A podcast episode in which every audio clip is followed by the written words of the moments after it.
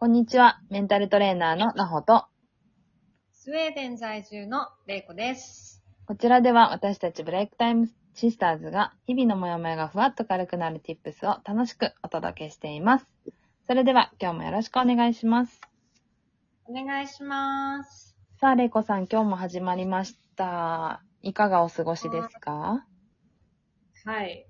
私、はいえーはですね、うん。夏休みをちょっと取り、取りまして、うん。数日デンマークに行ってまいりました。あ、そうでした。お帰りなさい。どうでした？いや、すごいね、楽しかった。れいこさんずっと行きたいって言ってましたもんね。そうね、初めてのデンマークだったんだけど、うんまあ、デンマークのことを、まあ、聞いていらっしゃる皆さんがご存知かどうかあれなんですけど、まあ、スウェーデンの、えーと隣隣国です。で、あのえっ、となんスウェストックホルムからだとすごい南に行くって感じなんだけどうん。あの、えっと飛行機で1時間うん。で電車だったら、まあ、6時間弱ぐらいかなうん。うん。うん。でい行けるようなすごい近いところだよね。うん。うん。なんだけど、あの、し首都のね、コペンハーゲンに行ったんだけど、うん。やっぱり全然違うねって思った隣の国で。で、うん。ね、なんか北欧って一括りにされて、日本からはうん。同じでしょみたいに思うかもしれないんだけれども、うん。まあ、日本から見れば確かに似てるね、みたいな感じかもしれないんだけど、うん。今スウェーデンであの暮らしている私としてはなんか行ったら全然違ったっていうえそういー。感じ、うんで、方言を方言でデンマーク語があるんだけどはいはいはい。スウェーデン人はデンマーク語は全然話せないうーん。だからスデンマーク人はスウェーデン語が理解できてうん。理解できると言われていてへでずっとなんか読めばわかるんだよねスウェーデン語を勉強した私はちょっと。デンマーク語。だから、うんあ、もしかしたら、例えば、標日本語の標準語と、うん。なんか、例えば、鹿児島弁みたいなのの違いかな。なるほどね。うん。標準語しか話せない人は鹿児島弁はわからないんだけど、鹿児島弁話せる人は標準語もわかるみたいうんうんな。そんな感じの関係なのかなとか思って。うん。なるほどね。面白いですね。そしてわかりやすい、今の話が。すごい名乗ってるような聞こえ方ね。へ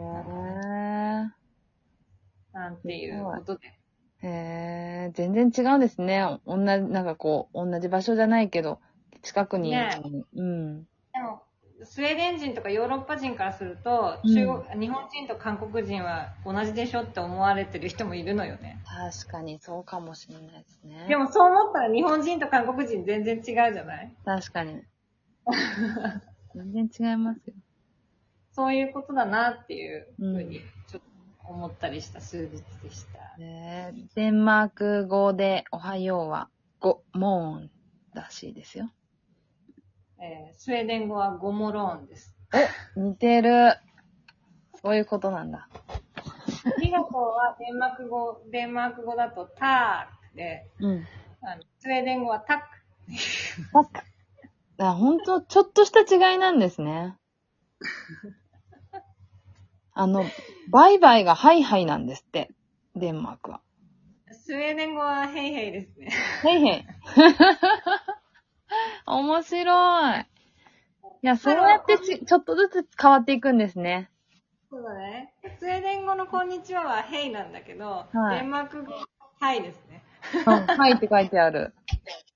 ス スウェーデン語はヘイです。へースウェーデンはヘイを使うんですね。ヘイ、ヘイっていうね。うーん。ヘイヘイっていうね。じゃあ今度、レイコさんに、えーうんスウェーデン語の講座を開いてもらいましょう。あまあの、簡単なスウェーデン語講座を開いてもらいましょうね、皆さんね。というじゃあことで、やめた方がいいかも。そうですね。はい。そんなわけで。今日のテーマは、今日は、たまには思ったことを素直に伝えることも大事というテーマでいきたいと思います。まあね、みんなちょっと日本はお盆に入っていて、まあそろそろお盆が終わるかなって感じなんですけど、はい。まあ、これは大事ですよね。いろいろ家族集まったうり、ん。人会ったり、うんなんか、してるのかなと思いますが。そうですねはい。なかなか会わん、ね、普段仕事で忙しくしてると家族とも会わないし、うん。ね、話すこともないかもしれないんですけど。でも普段から連絡を取っている関係じゃなくても、そういう時だからこそね、お話ができたりとか、できると思うんで、うん。そういうか、ね、家族ってどのぐらいあるんだろうっていう話からね、まあこういう話になったんですけど。どうですか、まあなんかさんは？うーん。私の家族は、うん。あの、割とあの、まあ、私がか海外に暮らしているということもあうんり、うんなんていうんですかね、お私には弟がいるんですけどもう、ん。で、あの、みんな別々のところに、お、うんお、私の親と、うん。えー、夫と家族と、私はみんなバラバラに暮らしてるんで、うんあの、共通の LINE みたいうんなアカウントを持って、そこでなんかこう、やりとりはよくする、する、頻繁な方だと思うんですけど、うんうんなんか中にはね、友人とか、あの、の中にはやっぱり家族ちょっといろんな複雑な事情で、うん。うん。全然何年も太ってないとかうんうん。あったりも、そういう話を聞いたりすうん。るんですけど、で、なんかその、何かのきっかけで、なんかその、ななんていうかな。その友人も、うん本当はなんか多分、きっと、また、あの、いい、いい、いい関係に戻りたいんじゃないかってうんうんうん。話を聞いててそう思うんだけど、うん。なんかなかなかそうできない事情とかいろいろあ思いもああるようで、うん。でもなんかそう、まあ、いろいろきっかけがあったり、なんかいろいろ問題があったのかなとは思うんだけど、うん。なんかぶつかってもいいからさ、うん。喧嘩になっちゃってもいいから、うん。なんかこう、せ、ま、なんていうの、接点を作るっていうか、うん。雨降って地固まるみたいなこともあるわけじゃない？うん。で、なんかこう、日本人だとさ、なんか、その、争いを避けたいって思いすぎちゃったがゆえに、うんもう没交渉で何年もみたいな、うん。うん。うん。あるのかなと思って。いや、でもそういうのって、年齢が経てば経つほど言いづらくなっていきますからね。うん。そういう関係性を作るっていうのはすごく時間がかかることだとは思うんですよね。うん。だからこそ、早めにやっぱり素直な気持ちを言えることをしとかないと、どんどん言いづらくなっていくだろうから、もしね、こういうのを聞いて、あ、ちゃんと素直に伝えられてないなとか、兄弟と家族と話してないなみたいな人がいたら、なんかうん、ちょっとでもね、すべて今すぐに言わなくてもいいけど、ちょっとでもなんか話せると、自分の気持ちが話せるといいのかなとも思ったりしますよね。ねなんかこう、辛いだろうなと思う、思う。そうですね。うん。別にその、それ、そのままでいいっていうんだったらいい、いいんだけどさ、うん。あの、やっぱり、な、仲が、かつては良かったのに何かのきっかけでそういう風になっちゃったんだとすれば、うん。また元に戻れるとお思うんで、戻りたいって思うなら、うん。そう。なんか、できれば、あの、家族なのであれば、手を取り合いたいっては思うじゃないですか。うんうんうん。なんかやっぱりかなって。